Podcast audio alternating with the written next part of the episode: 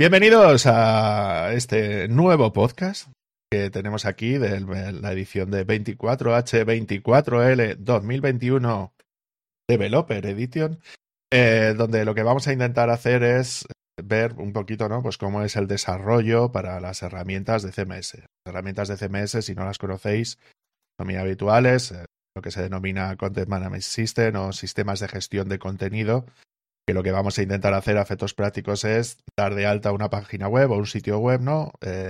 Y dentro de ese sitio web vamos a meter páginas y contenido. Pero aparte de páginas y contenido, que es lo que nos ofrecen normalmente estos sistemas de gestión de contenido online, lo que se puede hacer es desarrollo sobre esos frameworks. En el caso de Drupal sí, en el caso de WordPress tiene su propio framework, ¿no?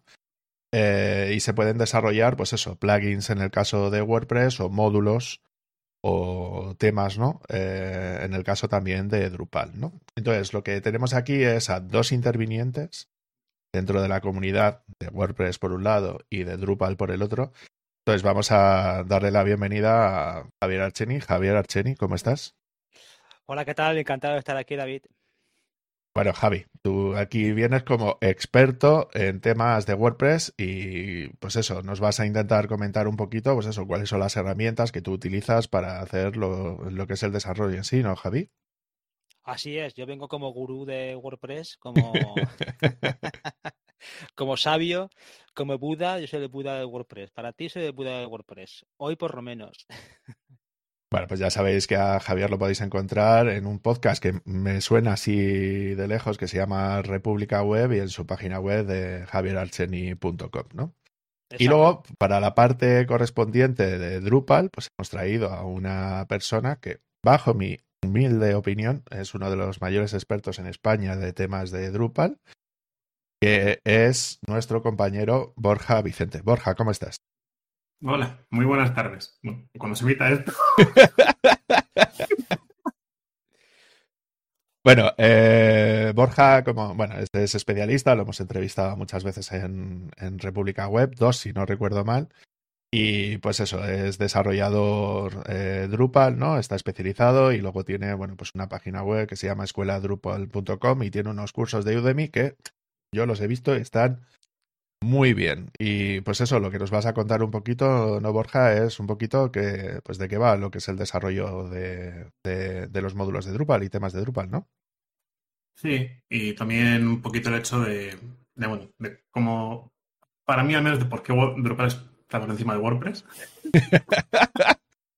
Ahí tirando de rivalidad y todo el rollo, ¿eh? Porque las cifras lo que dicen es que WordPress se utiliza un huevo más que Drupal, ¿no? Eso vale. Sí, bastante más.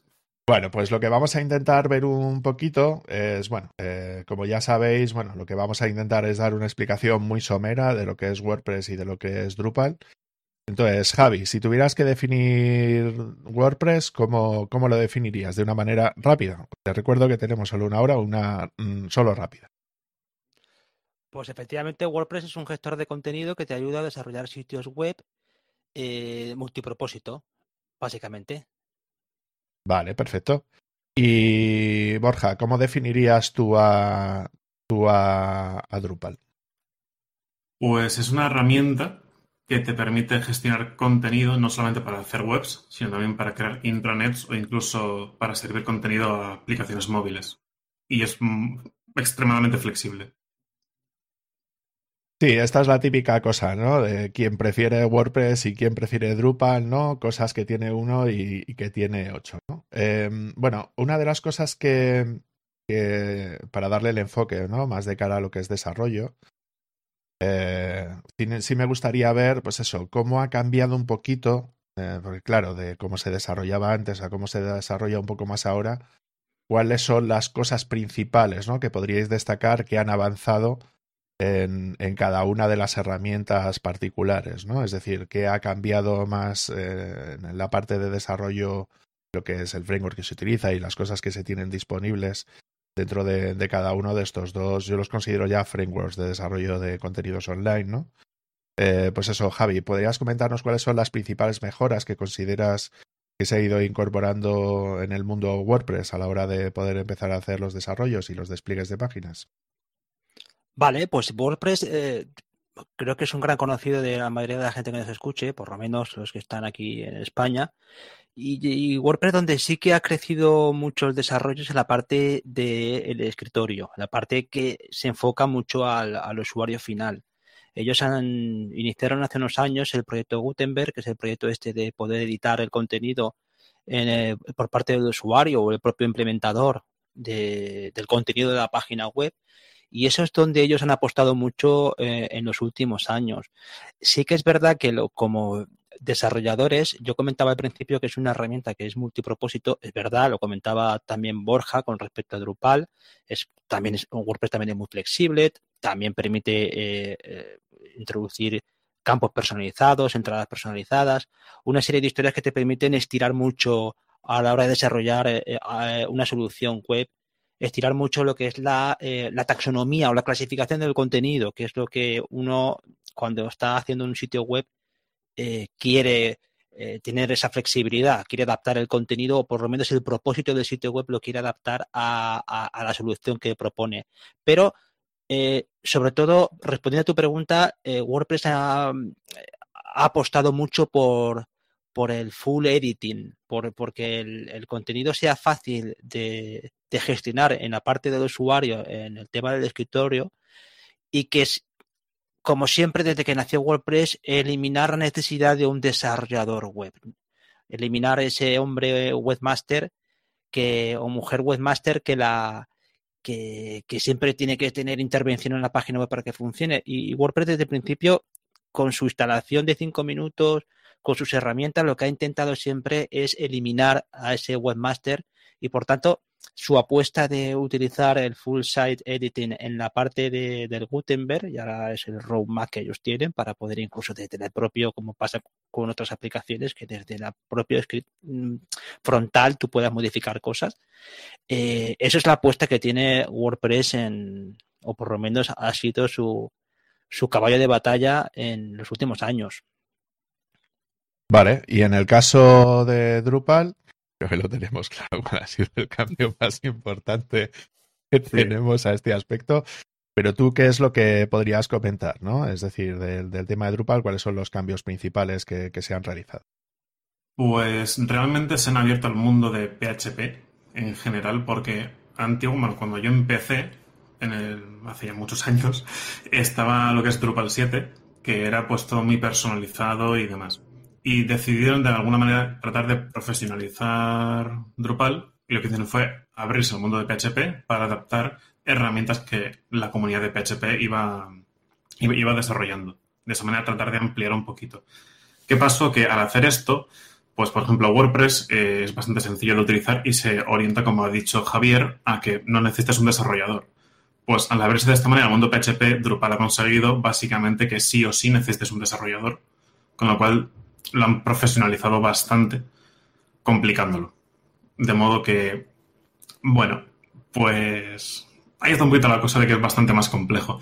De hecho, como se está viendo ahora, integraron Symfony, que es, si no el mejor, uno de los mejores frameworks de PHP que existen. Y realmente esto también facilitó mucho el hecho de atraer desarrolladores desde otros lados. Pero es que el problema está en que siempre estamos con lo mismo, son desarrolladores. Es decir, un usuario que no sepa desarrollar puede hacer una web en Drupal, pero no la va a sacar tan bien y le va a ser mucho más complicado que utilizando WordPress. Pero a cambio, desde mi humilde opinión, las webs en Drupal tienen más calidad, al menos en general, cuando las hace alguien que sabe. Claro, aquí es donde tendríamos que ver el tema de este salto, ¿no? Como comentas, de que el salto a la utilización de Symfony, ¿no? De que fue desde la versión 7 a la versión 8, ¿no? Es decir, donde ahí hay un salto cuántico respecto a, claro, porque el tema del soporte de módulos, ¿no? Es decir, hay módulos que se han quedado en 7 y se van a quedar en 7 y no se han actualizado, ¿no?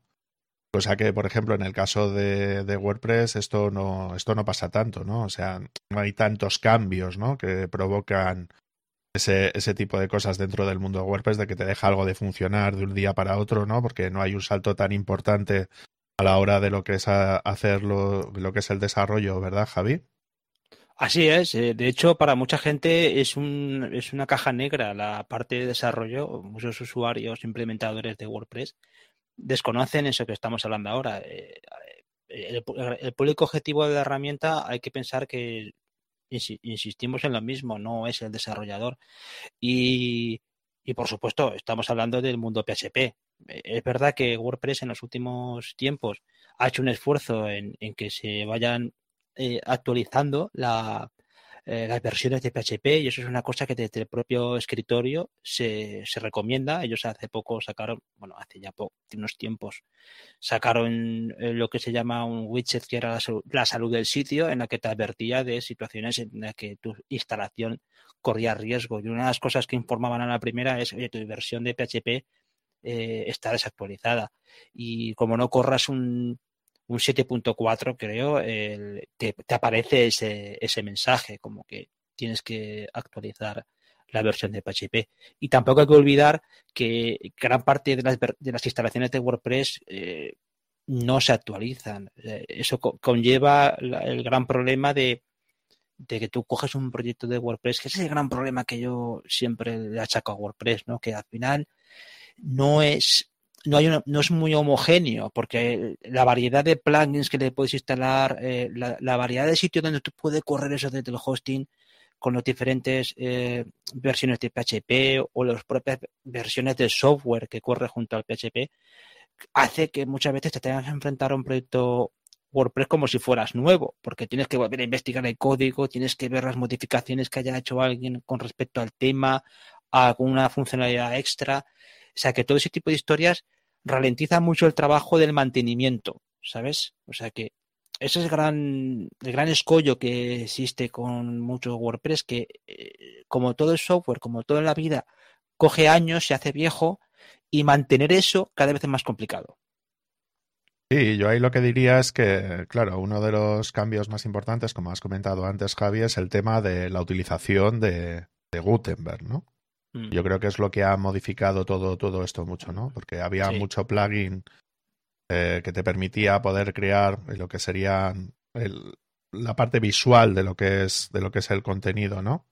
Entonces había mucho plugin que te permitía hacer ese tipo de cosas, pues, el rollo Divi, ¿no? Y todos estos, ¿no? Que se encargaban de hacer todo eso, y eso ha cambiado bastante, ¿no, Javi? Ha cambiado bastante, y eso está bien que lo traigamos, porque también responde a ese salto de... Si no, el Gutenberg está asociado a React, ¿de acuerdo? O sea, Gutenberg es un proyecto que es de JavaScript, fundamentalmente. Entonces, ese gran salto también se produjo mucho empezó en el .com, porque no hay que olvidar luego la genialidad esa de que hablamos de .com, de .org, es una cosa un poco rara.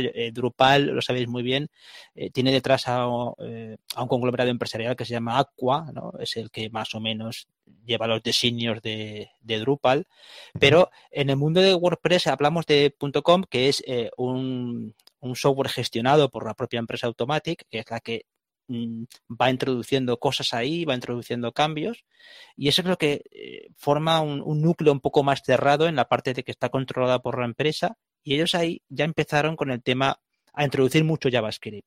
Y también, para responder a la primera pregunta, sí, o sea, JavaScript también, como en muchas cosas de la web, se ha introducido mucho también en WordPress. Por tanto, esa recomendación que hizo el gran líder de WordPress, que es Matt Mullenberg, dijo esa recomendación hace unos años, que aprende JavaScript y apréndelo bien, porque por aquí van los tiros también de WordPress. Eso también me gustaría destacarlo, que si tú quieres ahora hacer desarrollos de WordPress, tienes que saber React, o por lo menos tienes que saber JavaScript. Eso es importante también introducirlo. Vale. Y ahora nos meteríamos un poquito más en el tema del desarrollo de los temas, ¿no? Es decir, la parte importante, ¿no? Es decir, de la parte visual de lo que nosotros estamos gestionando, también ha cambiado mucho, ¿no? A lo largo de los años, ¿no? De ser un tema prácticamente plano, sin JavaScript y sin nada, ¿no? Y no tener prácticamente framework visuales, ¿no? Uh-huh. En el caso tuyo, Borja, ¿cuál consideras que ha sido uno de los avances más importantes en el tema de plantillas y temas para el apartado dentro de Drupal, ¿no? O sea, ¿qué consideras que es lo que más avanzado en ese aspecto? Pues básicamente el salto tremendo que dieron del 7 al 8, que fue cuando hicieron ese cambio drástico, que fue adoptar Twig, que es un motor de procesado de texto. Plantillas al fin y al cabo, sí. Que fue desarrollado por Symfony, ¿vale? El framework del que también hemos comentado antes, que al fin y al cabo son los cimientos de Drupal. Y además Symfony lo copió de Django, que es otro framework que es de Python. Y de lo que me he dado cuenta es que se parece tanto y es que son prácticamente iguales. Y los nombres de las funciones también son casi los mismos, que tú te puedes copiar el código de Drupal, lo metes en Symfony, cambiando los nombres de variables y te funciona. Lo metes en Django y te funciona. O sea, al fin y al cabo, al haber cogido un motor de otro que otro copió de otro sitio, incluso puedes compartir las plantillas entre proyectos, entre Drupal, Symfony o incluso Django, cambiando dos o tres cositas. Con lo cual también estás aprendiendo algo que te puede servir incluso para otros frameworks en otro lenguaje.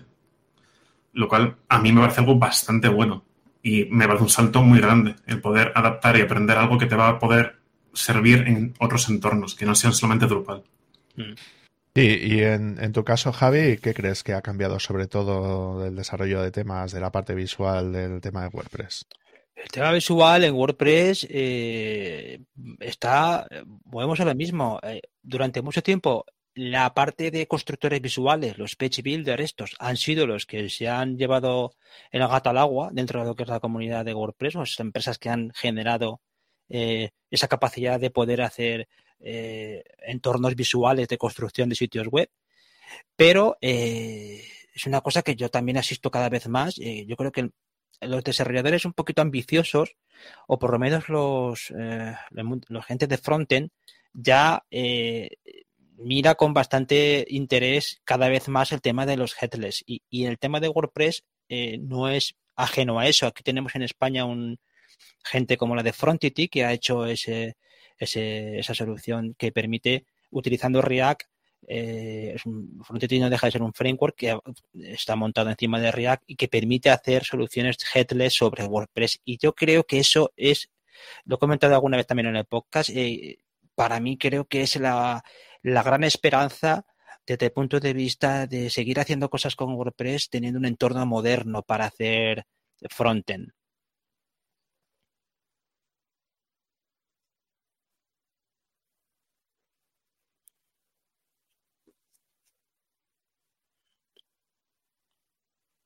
No, ahora me funciona el sonido, perdona.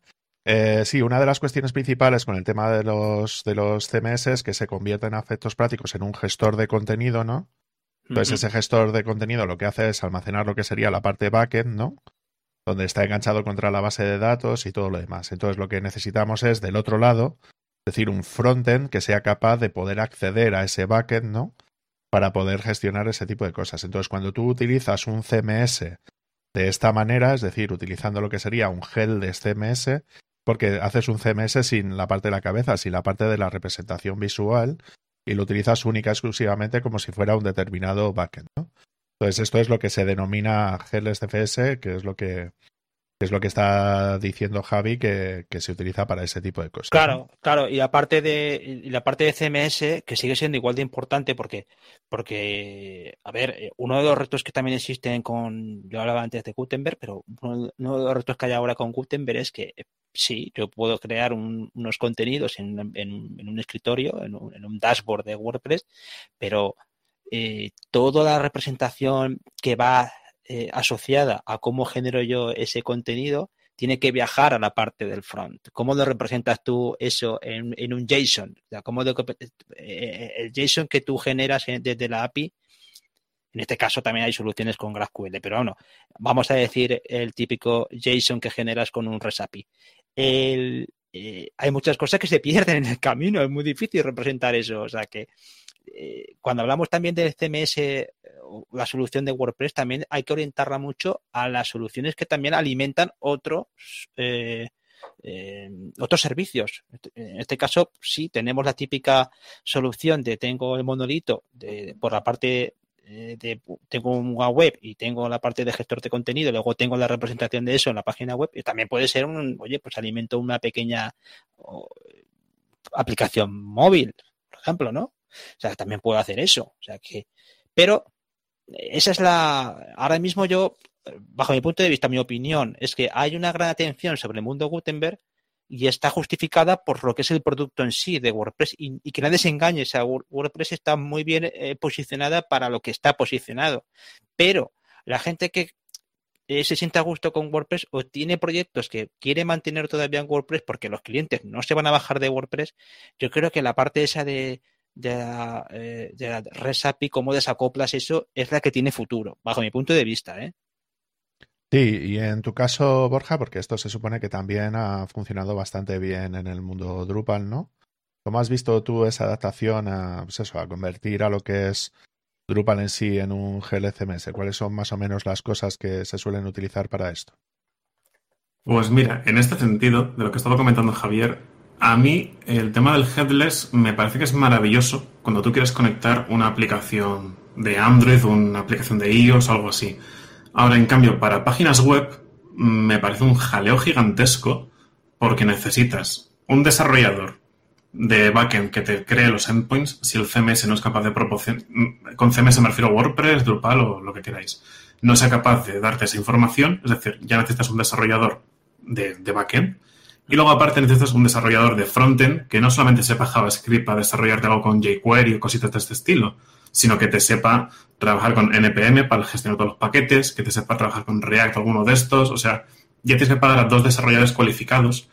Y en el caso de Drupal, pues bueno, Drupal que está más orientado a webs más grandes y empresas grandes, se lo podrán permitir. Pero en el WordPress, desde mi punto de vista, por lo que yo veo, como está más orientado a pequeños negocios y desde ese punto de vista, no sé yo hasta qué punto puede llegar a merecer la pena el hecho del headless para los CMS. Y eso que mi especialidad dentro de Drupal es el headless, pero bueno. Pero, y eso que aquí estoy comentando un poquito en contra de él. Pero bueno. Javi, ¿qué piensas tú de esto? Perdona. No, es que el caso de uso, es verdad que es lo que comenta Borja, el caso de uso es para proyectos un poquito más grandes. Y es verdad que WordPress se ha situado en una capa de uso en la que yo insisto en lo mismo, que no hay que pedir perdón por eso. Mira, está esto para lo que está. Es cierto que hay otras... Hoy en día, el mundo CMS, nosotros ahora mismo estamos aquí hablando de WordPress y de Drupal, que son dos soluciones open source súper utilizadas, súper maduras, pero, oye, el mundo CMS es enorme, es gigantesco. O sea, empezamos a mirar CMS incluso de open source y es que la lista es muy larga. Y ahora mismo también es verdad que están surgiendo soluciones. Por lo que comentaba Borja, es verdad, o sea, muchas veces el WordPress a mí a veces se me queda hasta grande, fíjate lo que te voy a decir, porque dices, ostras, yo para hacer una sencilla página web, yo hace mucho tiempo que dejé de utilizar WordPress porque me suponía muchas molestias, prefiero lo estático, pero dentro del mundo de ese estático, también es verdad que todas estas empresas que están surgiendo ahora alrededor también de esta filosofía de Jamstack, de esta arquitectura Jamstack, están generando un montón de servicios de la parte de backend que te solucionan mucho la parte también del CMS como tal. O sea, es que muchas veces se me queda hasta grande el CMS. Yo he visto soluciones bastante sencillas para... Mira, la propia página de 24H, 24L está hecha con un generador estático y la poca información que tiene es un sencillo JSON. Entonces, a veces pensemos que un CMS, aunque sea sencilla la aplicación de WordPress, es que se nos queda grande también porque va a estar ahí muerta de risa. También pensemos que los CMS están orientados fundamentalmente al usuario final, a la gente de marketing, a la gente de contenido, no tanto al desarrollador que lo tiene como una especie de esto ya está hecho, yo te lo pongo ahí, usted lo gestiona.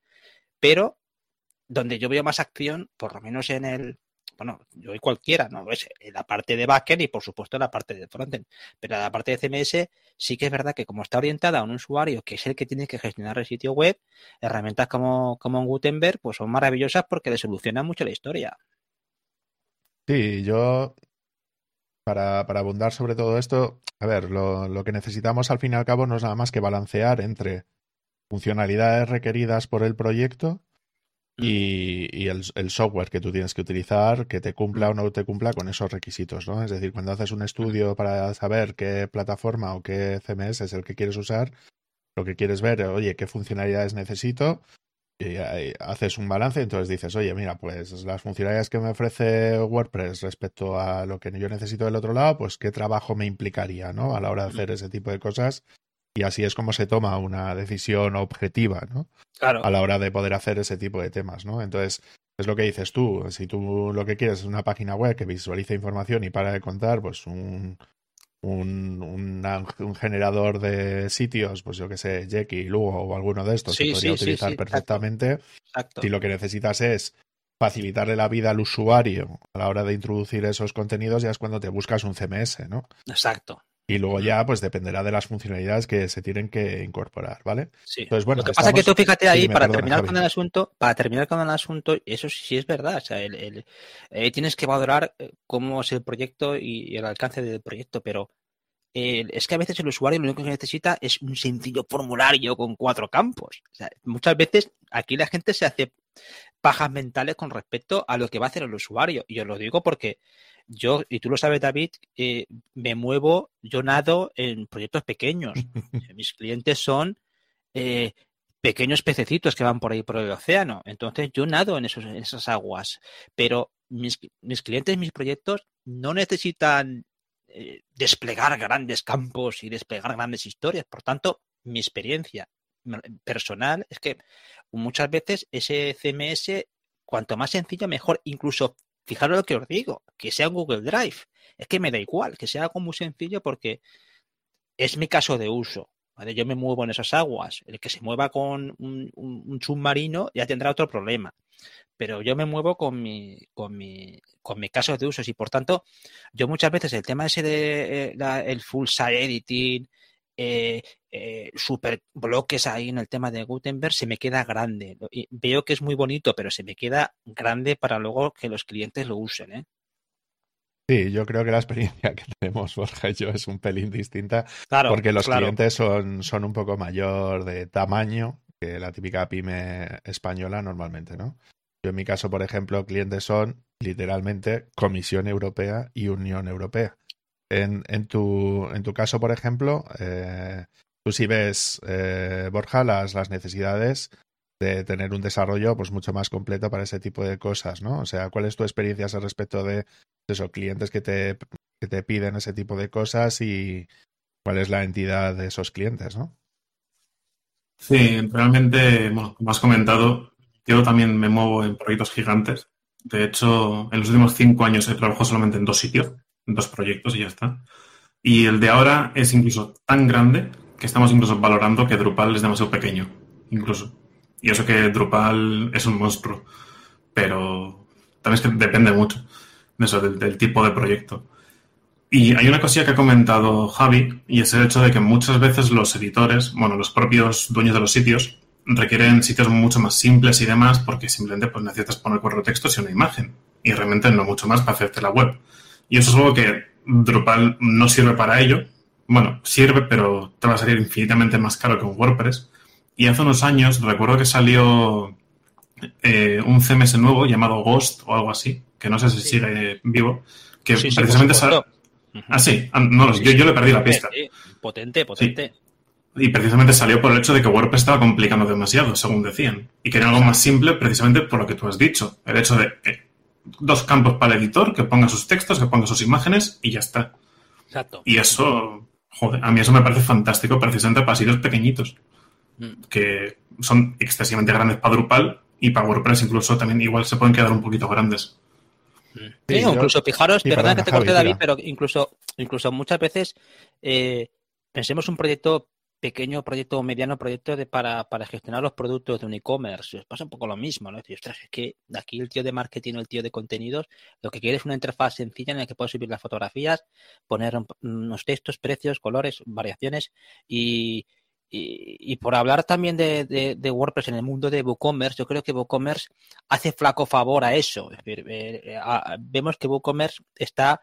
muy condicionado, bueno, WooCommerce, todo el mundo que nos escucha seguro que lo sabe, WooCommerce es un plugin de e-commerce para WordPress, el plugin más exitoso en el mundo de e-commerce para WordPress, y hace muy complicado. ¿Por qué? Porque demasiado de WooCommerce está muy mezclado con la propia sintaxis de la gestión de contenidos de WordPress. Entonces no es flexible, no es...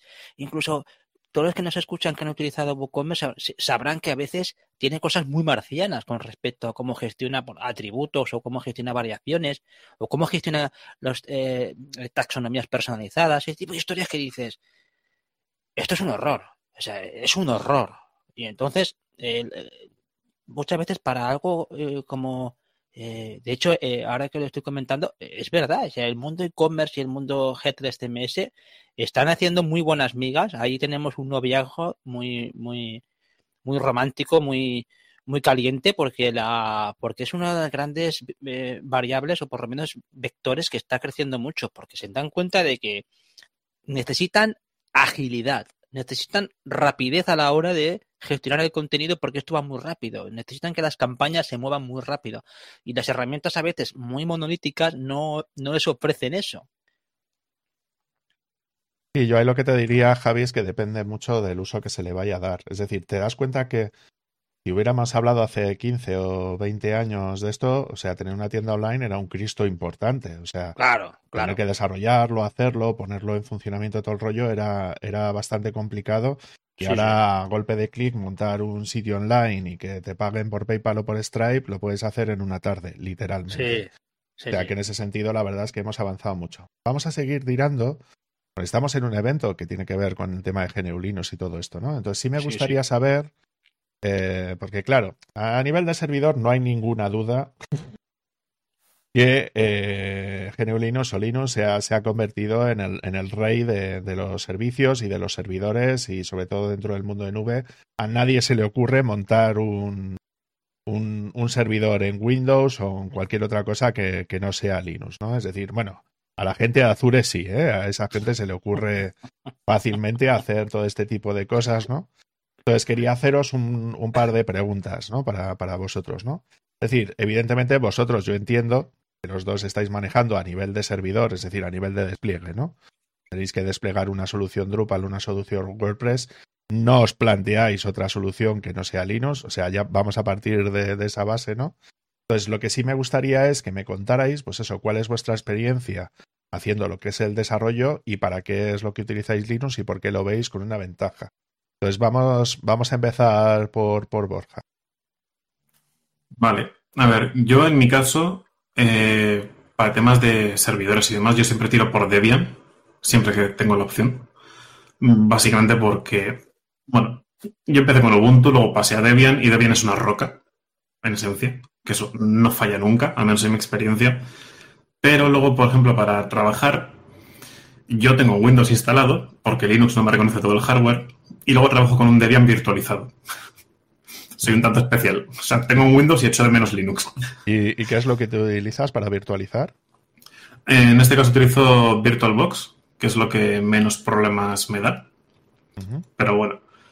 Y nada, yo trabajo eso. Yo trabajo con un Debian y básicamente es por comodidad, porque en Windows no me siento o no me termino de sentir del todo cómodo.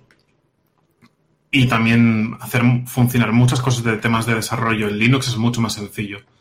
Para trabajar con Composer, por ejemplo, en Windows es un jaleo tremendo.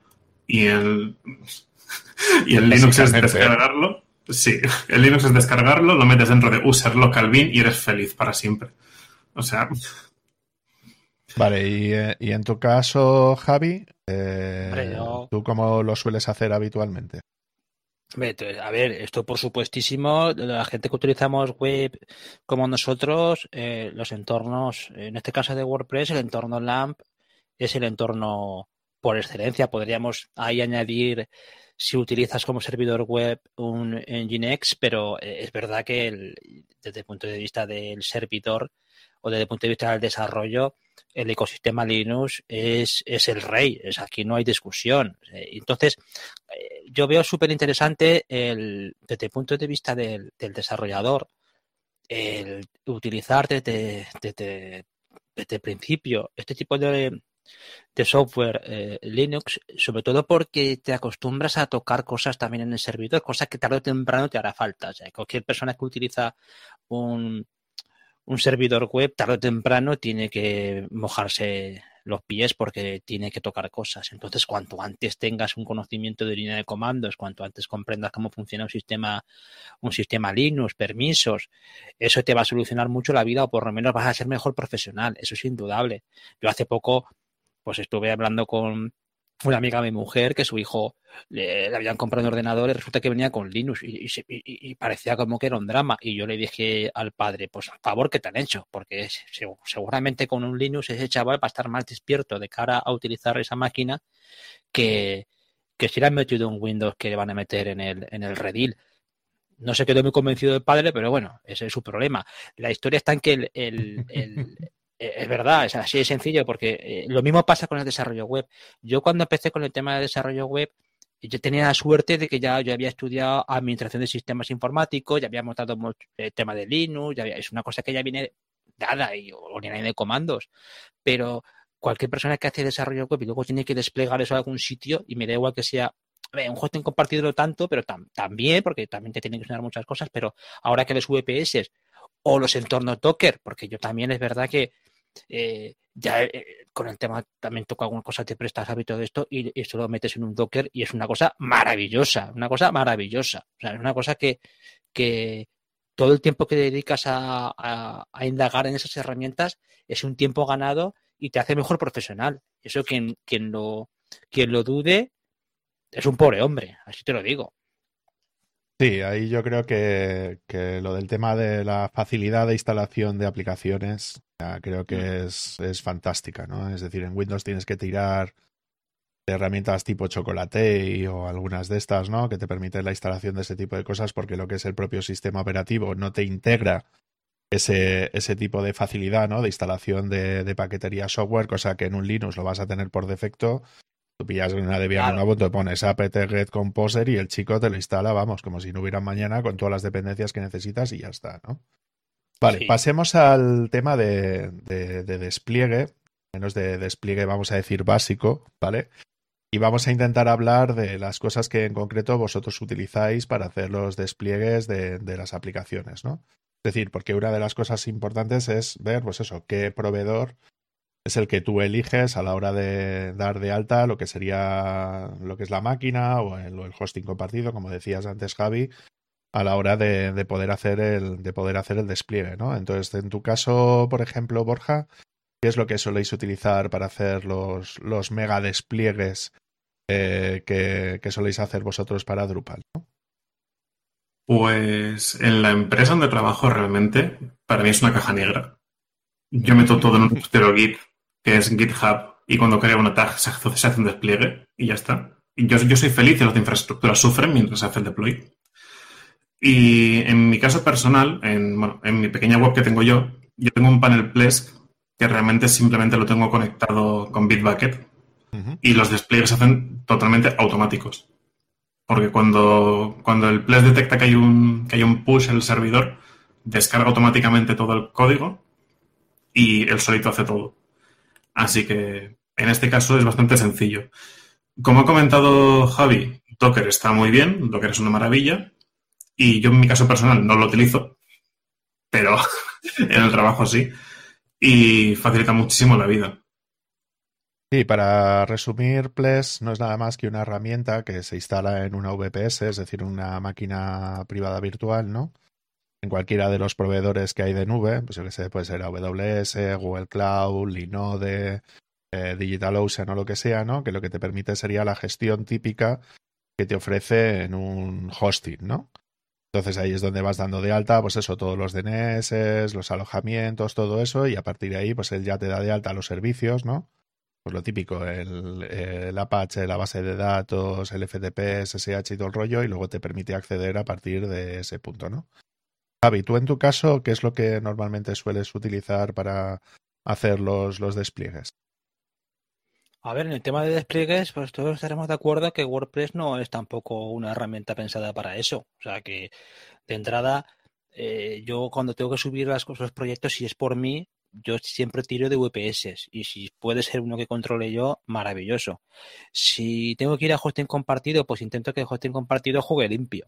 Y eso me he sentido, a ver, entenderme, o sea, muchas veces los hosting compartidos pues son el cuello de botella del logo de la web. Hace poco, no hace poco no, estoy en eso, precisamente en un problema con un servidor que la página va lenta a mares y gran parte del problema es una falta de recursos del servidor, ¿no? Entonces, yo prefiero llevarlo a VPS, sobre todo porque luego te permite optimizaciones y también, sin el VPS, pues exprimir un poquito el tema de seguridad, porque en el tema de WordPress no es menos cierto que como no asegures bien una instalación WordPress, es fácil que te la revienten, bastante fácil. Hay mucha arañita por ahí, mucho bot que se encarga de eso.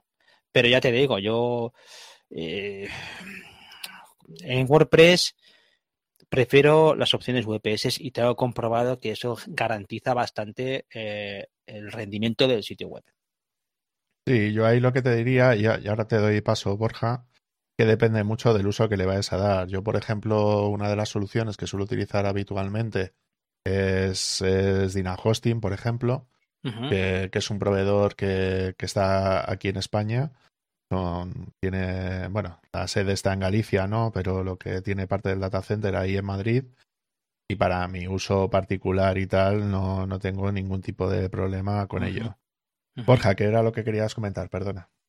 No, quería comentar lo que ha dicho Javi del tema de los hosting compartidos, que se me olvidó que eso existía, porque yo llevo 7 8 años sin utilizarlo, precisamente por lo que ha comentado, lo de que muchas veces como que no jugaban limpio y las webs iban lentísimas y todo esto, y de mi cabeza habían desaparecido por completo. Y yo trabajo con VPS desde hace esos 7 8 años. O sea, como ha comentado Javi, si se puede, a un VPS. ¿Y a veces dónde tenéis los VPS normalmente? Yo en mi caso los tengo todos en OVH, que es otro que estás compartiendo aquí. Y excepto una caída que tuvieron en marzo, porque se les quemó un data center, en 7-8 años que llevo con ellos nunca he tenido ningún problema. Y me parece que tienen un precio aceptable. No son demasiado caros para la potencia que te dan. Sí, yo con OVH la sensación que tengo es, bueno, si tuvieses un servidor en el área donde se quemó, que fue en Bélgica, si no recuerdo mal, pues estás jodido. Porque se quemaron todos los backups, se quemaron todos los servidores, o sea, prácticamente habrías perdido tu sitio web entero. Pues ahí es donde el tema de disponer de un backup más o menos podría ser importante, ¿no? Porque claro, si tú por lo que sea, si no lo haces diario y todo el rollo, pues habrías perdido prácticamente toda la información desde el último backup que hiciste, si es que hiciste, ¿no? Que esto es otro de los detalles que es importante, ¿no? Entonces, en este caso VH puede ser una opción. Yo voy a plantear 2 opciones más, que uno sería el caso de Linode, que creo que es uno de los proveedores de nube que además que apoya software libre y tal, está bastante bien. Uh-huh. Y el otro sería, que es el típico que conoce todo el mundo también, que es DigitalOcean. Uh-huh. Pero yo ya te digo, a nivel de uso particular, no, con Dynahosting la verdad es que estoy bastante contento, o sea que en este sentido va bastante bien, ¿vale? Bueno, ya hemos cubierto... Yo por apuntar otro que también a nivel particular es el que utilizo, de hecho mis proyectos están alojados en una instancia ahí, que es Scaleway, que son franceses, tienen servidores en París y también en Holanda y en Polonia, creo. Y va muy bien, la verdad es que están creciendo mucho porque empiezan a dar soluciones de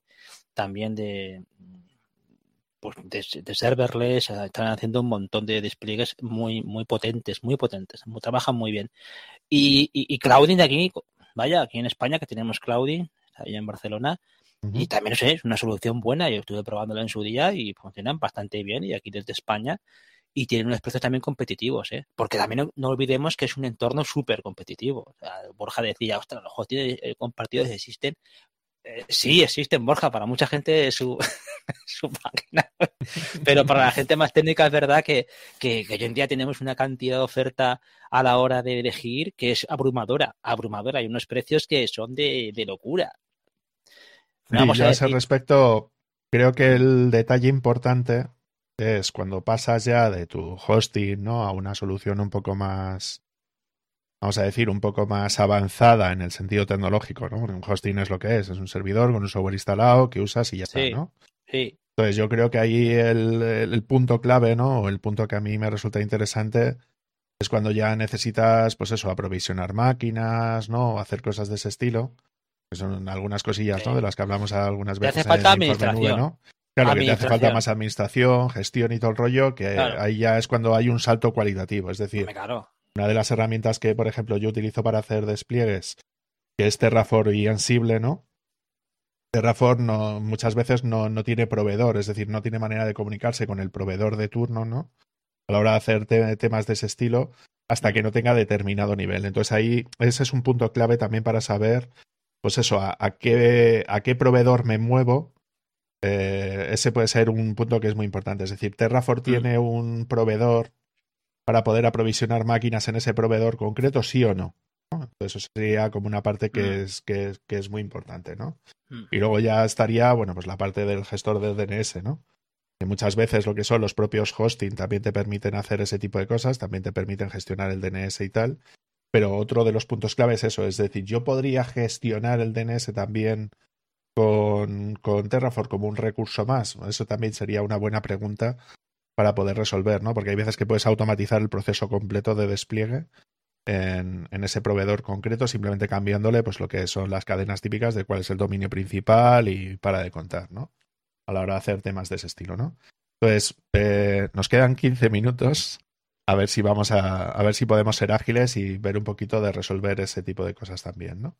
Entonces, una de las preguntas que os quería hacer es cuáles son las herramientas de desarrollo que utilizáis vosotros, ¿vale? Entonces vamos a empezar, si te parece, por Borja. Borja, ¿tú qué herramientas de desarrollo son las que sueles utilizar habitualmente? Pues yo, cuando se trata de desarrollo 100% en PHP o 100% web, por lo general o principalmente tiro por PHP Storm, que es un IDE que por desgracia es de pago, pero es muy bueno para trabajar lo que es con... Tiene una maravillosa integración con Drupal, con Symfony también tiene muy buena integración y tengo entendido que con WordPress también. Ah, no lo sé, nunca lo he probado. Sí, la tienen, claro. ¿Y tú, Javi, con qué sueles editar? Editar, yo utilizo Visual Studio Code y Sublime. ¿Y por qué utilizas esos editores? Hombre, pues Sublime, ¿sabes qué pasa? Hombre, a ver, Sublime es ágil, tiene un montón de extensiones, te permite también controlar todo el tema de la personalización, o sea, hay un montón, o sea, cualquier cosa que necesites en Sublime ya la encuentras. Así que es cierto que el cambio ese que hicieron de versión se me hizo un poco bola, pero luego también descubrí Visual Studio Code y le pasa exactamente lo mismo. O sea, Visual Studio Code ahora mismo es, no sé, es que es un monstruo. O sea, Visual Studio Code, aparte de la integración con Git y todo esto, me parece espléndida. O sea, que para lo que hago yo, ¿sabes? Sí que es cierto que no soy un tío como Borja, que sí que trabaja a fondo el PHP y necesita un IDE para su desarrollo. Yo muchas veces con un sencillo editor de código, ¿sabes? Porque yo salto de una cosa a otra. Entonces, para mí es suficiente.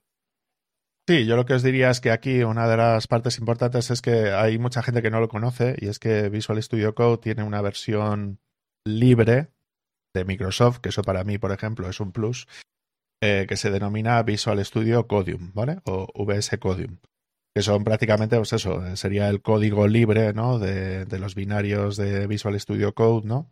Uh-huh. Entonces tienes más o menos el mismo nivel de integración que tuvieses con Visual Studio Code, pero utilizando ese tipo de cosas pues un poquito mejor, ¿no? O a nivel un poco más ético. A Microsoft le tengo mucha tirria. Sí, perdona, Borja, ¿qué querías comentar? Sí.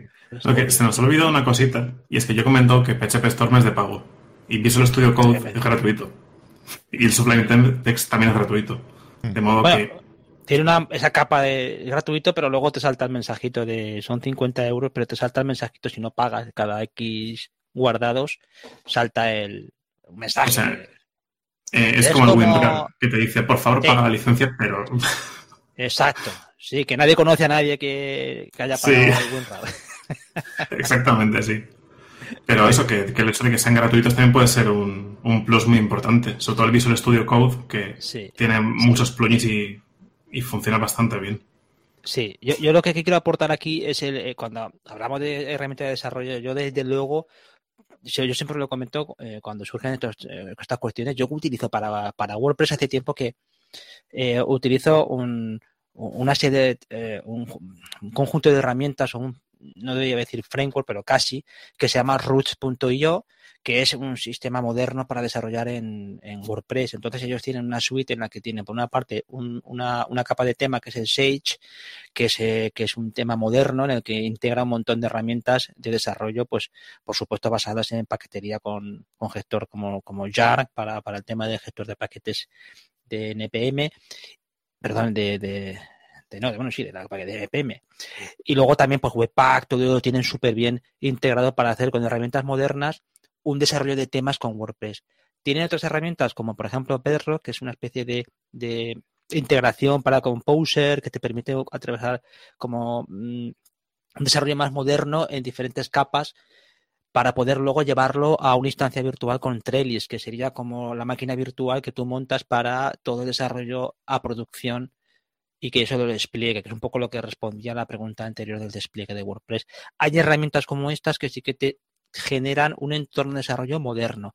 Mi percepción, que yo llevo muchos años utilizándolas, es que tuvo una época de mucha acción y ahora ha pegado muy, muy bajón. Ha pegado muy bajón, creo, porque, y yo creo que enlaza con lo que comentaba antes Borja, Symfony ha tenido un renacimiento, por así decirlo. Laravel es un framework de PHP que se ha llevado a mucha gente al terreno ese. De hecho, por ejemplo, Sage utiliza el motor de plantillas Blade. O sea, si tú ves Sage por dentro, la última versión ya prácticamente es una especie de hijo pequeño o hermano pequeño de Laravel, porque todo lo que iban sacando eran cosas que surgían del mundo de Laravel. Entonces, veo poca movimiento desde el punto de vista de esa. Es una pena porque yo utilizo eso para hacer webs con WordPress y no utilizo otra cosa. Es decir que, bueno, sí que es verdad que utilizaba dentro de WordPress hay una cosa que se llama para hacer temas que se llama Underscores, que está desarrollada por el equipo de WordPress y también está muy bien para hacer temas, cuidado, temas. Pero entornos así globales de desarrollo, yo por lo menos es el que utilizo. Si no fuera por eso, yo hace mucho tiempo que me hubiera ido de WordPress. Yo, de hecho, me mantengo en WordPress para hacer las páginas que hago en WordPress con eso. Si no, me costaría mucho mantenerme ahí. Lo digo con sinceridad porque a no ser que encontrar otra cosa, necesito ese entorno más moderno y de hecho me ha servido para aprender un montón de cosas que de otras formas se me hubieran escapado. Y creo que muchos desarrolladores o muchos implementadores de WordPress se meten en una burbuja difícil de salir. Y ese es el gran problema que yo veo con las herramientas. Te centras demasiado en las herramientas y pierdes el foco. Eso es lo que también quería comentar. En tu caso, Borja, respecto a entorno de desarrollo y tal, ¿qué es lo que sueles utilizar habitualmente? Pues yo utilizo precisamente esto que es, bueno, Dev, que es lo que está viéndose ahora mismo en pantalla. Y lo utilizo porque al fin y al cabo es una especie de capa de abstracción sobre Docker. Y es que a mí no me gusta en exceso tocar Docker directamente. Y siempre suelo tender a utilizar herramientas que crean capas de abstracción o te facilitan un poquito la vida. Ya que yo al fin y al cabo soy desarrollador, yo desarrollo y no quiero dedicar tiempo o no quiero dedicar excesivo tiempo a precisamente tener que montarme mi entorno de trabajo. De modo que suelo buscar herramientas que me facilitan la vida en ese sentido. Yo quiero hacer un clic que funcione y trabajar realmente lo mío que es desarrollo. Sí, yo ahí lo que quería comentar es que hay una herramienta que he estado desarrollando en los últimos años que se denomina Docker Drupal Workflow. Lo tenéis disponible en GitLab, ¿vale? Que básicamente es, pues eso, es un entorno de desarrollo basado en Docker que heredaba, ¿no? de otro que estaba desarrollado previamente, ¿no? O sea, es un fork, ¿no? De una de las herramientas principales que se utilizaba que era Docker for Drupal, ¿vale? Que es una herramienta bastante utilizada, distinta a DDEP, ¿no? Y que ha estado desarrollada durante 2 años y se ha utilizado en un par de proyectos en producción y en desarrollo y ha funcionado bastante bien y que está bastante guapa, ¿no? Pues si estáis interesados en todo este tipo de cosas, yo os lo recomiendo que le echéis un vistacillo tanto a esta como a la otra, ¿no? A la hora de hacer cosas de ese estilo, ¿vale? Uh-huh. Respecto al tema correspondiente de bases de datos, ¿cuáles son las bases de datos principales que utilizáis vosotros a día de hoy, Javi? Pues MariaDB y para WordPress MariaDB y MySQL. O sea que no tengo muchas más opciones. Y en tu caso, Borja, ¿cuál es la que soléis utilizar habitualmente o cuáles os estáis planteando usar? Pues básicamente también MySQL y MariaDB es lo que utilizamos. Y en el trabajo ahora estamos planteándonos un cambio de Drupal a otro framework y también estamos planteándonos el cambio de base de datos a PostgreSQL, que, bueno, no es una decisión mía, es cosa del CTO. Así que, según tengo entendido, hay unas diferencias, no sé cuáles, de una base de datos a otra. Pero como nunca he trabajado con PostgreSQL, pues no tengo mucho que comentar ahí. Sé que son un poquito diferentes. Sí, ahí Postgres es un sistema más potente en el sentido de que te permite algunas cositas que MySQL no. Luego a nivel de escalado, pues es un software más rígido, más estable, ¿no? Por decirlo de alguna manera. Entonces si necesitas un nivel de transacciones muy alto y tal, pues suele manejarse bastante mejor, ¿no? Vamos a terminar con el tema correspondiente a la gestión de backup y de restores, es decir, hacer backup y recuperación de un sitio con CMS. Entonces, por ejemplo, en tu caso, Javi, ¿qué es lo que sueles utilizar habitualmente? Yo utilizo desde hace tiempo para ese tipo de tareas de copias o el tema de migraciones, plugins. Tiro de plugins, hay uno que se llama Duplicator, que está muy bien, tiene una capa bastante amplia para poder hacer todo ese tipo de cosas de copias de migraciones. Y también para copia de seguridad, pues AppDraft Plus, que me permite también mandarlo a por ejemplo, a S3, que me parece súper útil, y también permite hacer tareas con cron, ¿no? Entonces, eso, cuando tienes que hacer copia de seguridad, es lo que utilizo. También hay una herramienta que comentó el otro día Andros para el tema de para hacer copia de seguridad y migraciones, que la tengo que mirar también, que con Bash, que me parece muy interesante. Lo tengo que mirar. Y en tu caso, Borja, ¿qué es lo que sueles utilizar habitualmente para este backup y restore? Pues yo en mi caso, como tengo dos webs que están alojadas en el mismo servidor y son pequeñitas que no tienen casi movimiento, son backups manuales del entorno entero, que luego hago uno semanal y los subo al S3, como ya ha mencionado Javi. Y en el trabajo sé que utilizan una herramienta de AWS que hace snapshots cada hora y guardan un snapshot cada hora de la base de datos y luego también se almacenan en el S3. Pero lejos de eso, si no hay mucho movimiento en la web, yo tiraría por una copia semanal o algo así. Y si se puede automatizar con algún plugin en WordPress, por ejemplo, mucho mejor. Sí, yo en mi caso, Dynahosting tiene backup automático. Es decir, es algo de lo que no te tienes por qué preocupar. De hecho, te hace backup diario de todos los sitios y tal. Y si luego, bueno, pues tienes las bases de datos, tenéis que tener cuidado con las bases de datos, que dependiendo de la que utilices puede ser automático o no, porque hacen backups en caliente. Entonces depende un poquillo de lo que es el motor, ¿no? Y luego, si utilizas algún tipo de proveedor, pues por ejemplo DigitalOcean, simplemente pulsando un botón, creo que es un 20% de lo que gastas en el hosting automáticamente, y ellos te hacen lo que es el backup automático, ¿no? O sea, te evitas tener que hacer la gestión de lo que son los backups en sí, ¿no? En el caso de los Drupal que tenemos desplegados, pues como al fin y al cabo el despliegue lo hacemos con Docker, al fin y al cabo lo que se hace es el backup de lo que sería la parte de los volúmenes, ¿no? Es decir, de aquella parte que se comparte, pues por ejemplo, en el caso de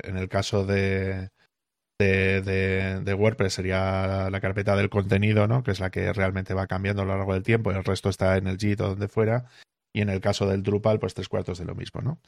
Bueno, pues vamos a irnos despidiendo, que ya estamos más o menos en la hora.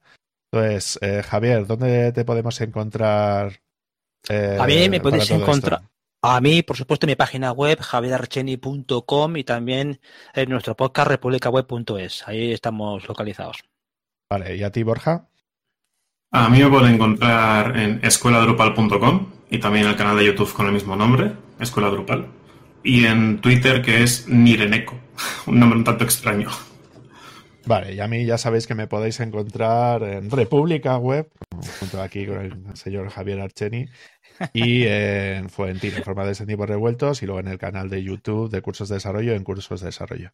Así que nada, muchas gracias por escucharnos y no os perdáis los siguientes podcasts. Hasta luego, gente. Buenas noches. Buenas noches.